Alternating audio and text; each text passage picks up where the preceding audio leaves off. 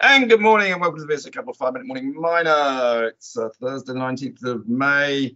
It's all looking pretty horrid out there. People are hiding behind the sofa. They don't want to play in this market. But Paul, how are you?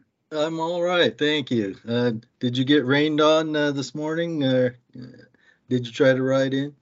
Uh, I did cycle in, but I cycled in so damn early I didn't get wet. I beat the rain. Oh, good. Um, well, I'm told, I'm, I'm obviously hard at work. I'm told the rain was sort of uh, orange rain because there's a load of sand in it. Is that right, Paul? That I don't know. It doesn't look very sandy out where I'm at here, so can't t- can't say on that one.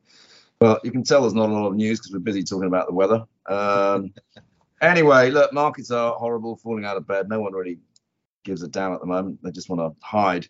Uh, what, do, what do you got for us this morning, Paul? Well, we've got A- Mining's Q1 results here, and what really reflects uh, here is uh, inflationary cost pressures with quite an impact on their results here.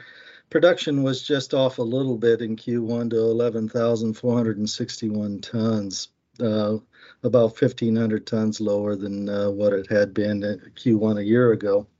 And that was due to a transport strike affecting uh, current results uh, where they had actually chosen to shut their uh, plant down early in order to um, do some routine maintenance in any event while that was going on.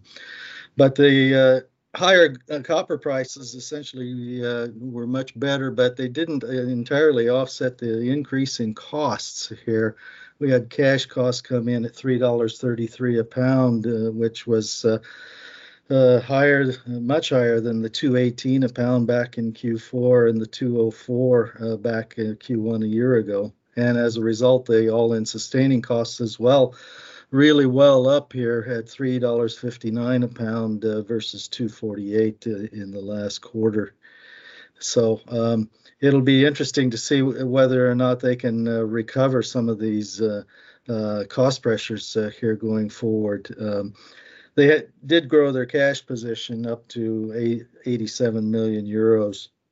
So it isn't like they're going to run out of cash anytime uh, uh, soon. And copper production uh, guidance has uh, remained that they'll produce at least 54,000 tons this year. Uh, yeah, for those that don't know, it's the Spanish copper producer. I mean, I think there's an interesting point here. I mean, we're seeing such massive inflation coming through everywhere. Uh, the consumer actually is just going to stop buying. Uh, and we probably, I would be very cautious of any commodity that's had a really good run because if the consumer starts buying, commodity prices will come off sharply. And of course, that'll reset everything and, and make everyone feel a bit happier. But just watch it. There could be a, a nasty facing the mining sector there. Uh, probably worth mentioning, I think Horizonte broke ground today, Paul. Yes, they did have their official groundbreaking set, uh, ceremony for the Araguaia uh, nickel laterite uh, project to begin its construction there in Brazil. Uh, they have essentially already uh, put in the lead orders for about half uh, or 50% of the capex required for the project. Uh, so this is just a formal recognition for all the dignitaries and so forth and local community to gather in order to acknowledge what is a really significant uh, investment to be made in this province in Brazil. So you're saying it's just a big party excuse? Well, it's always good to have an excuse for a party. Um, all right, what else you got, Paul?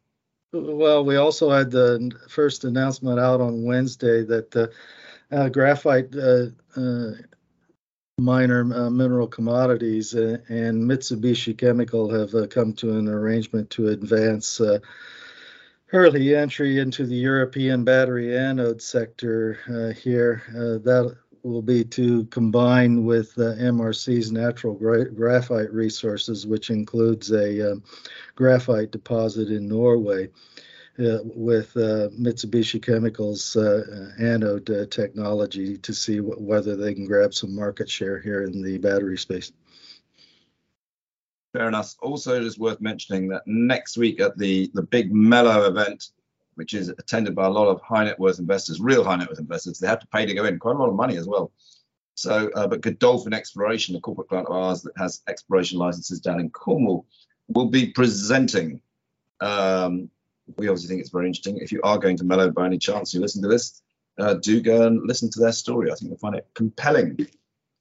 Anything else, Paul? Yes, and speaking of Cornwall, we had a report out yesterday from PT Timah, which is the uh, number one global tin producer in the world, and they had about an 8% fall in the quarterly uh, tin output uh, uh, that they had reported. Uh, so that is essentially supportive news for the floor pricing for higher tin prices for all aspiring miners uh, like those in Cornwall that the, these prices will stay high for some time.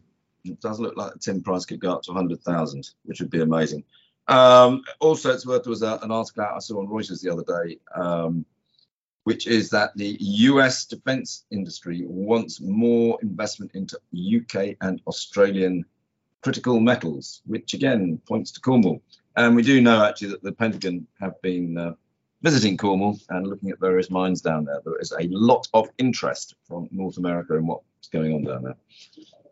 Paul, we'll call it a day there. We'll speak tomorrow. It'll be the end of the week tomorrow. Maybe we'll have something, but I think we'll all be relieved to get to the end of the week. Yep, I think so. Just so we can get some stabilized markets, I think would be nice. Okay, thanks. Mm-hmm.